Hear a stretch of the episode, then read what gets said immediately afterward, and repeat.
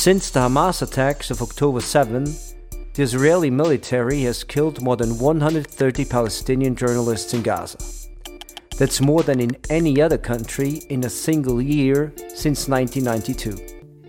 By comparison, six journalists have been killed in the entire Ukrainian war since 2014.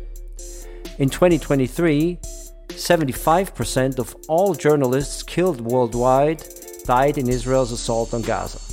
73% of the victims were Palestinians. In many cases, the Israeli army deliberately targeted Palestinian journalists at home with their families or in the line of duty, using sniper fire, drones, and surgical airstrikes.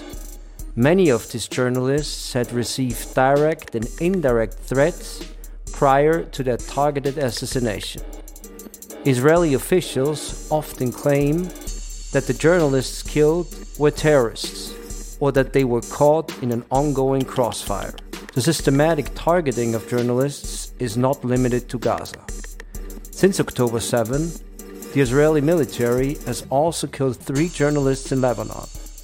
Violence against journalists is also on the rise in the occupied West Bank and Jerusalem. Some 50 Palestinian journalists have been arrested since the Hamas attacks in early October.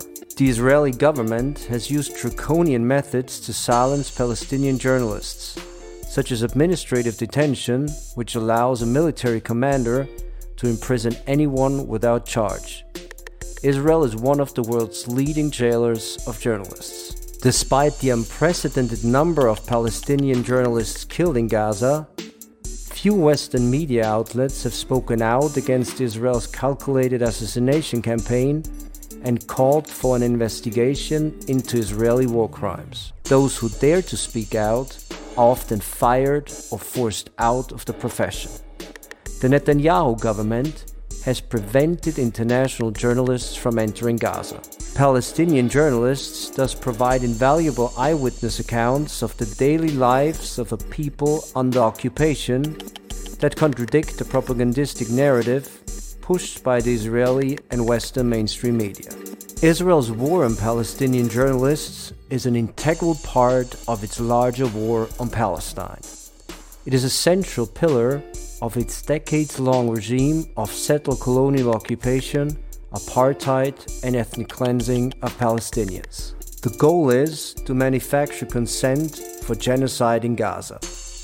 Aeschylus, the father of Greek tragedy, once wrote that in war, truth is the first casualty. By killing those who report, Israel seeks to prevent the transmission of its crimes and to shut down the coverage so that the truth will not be told and the world cannot see what's really happening.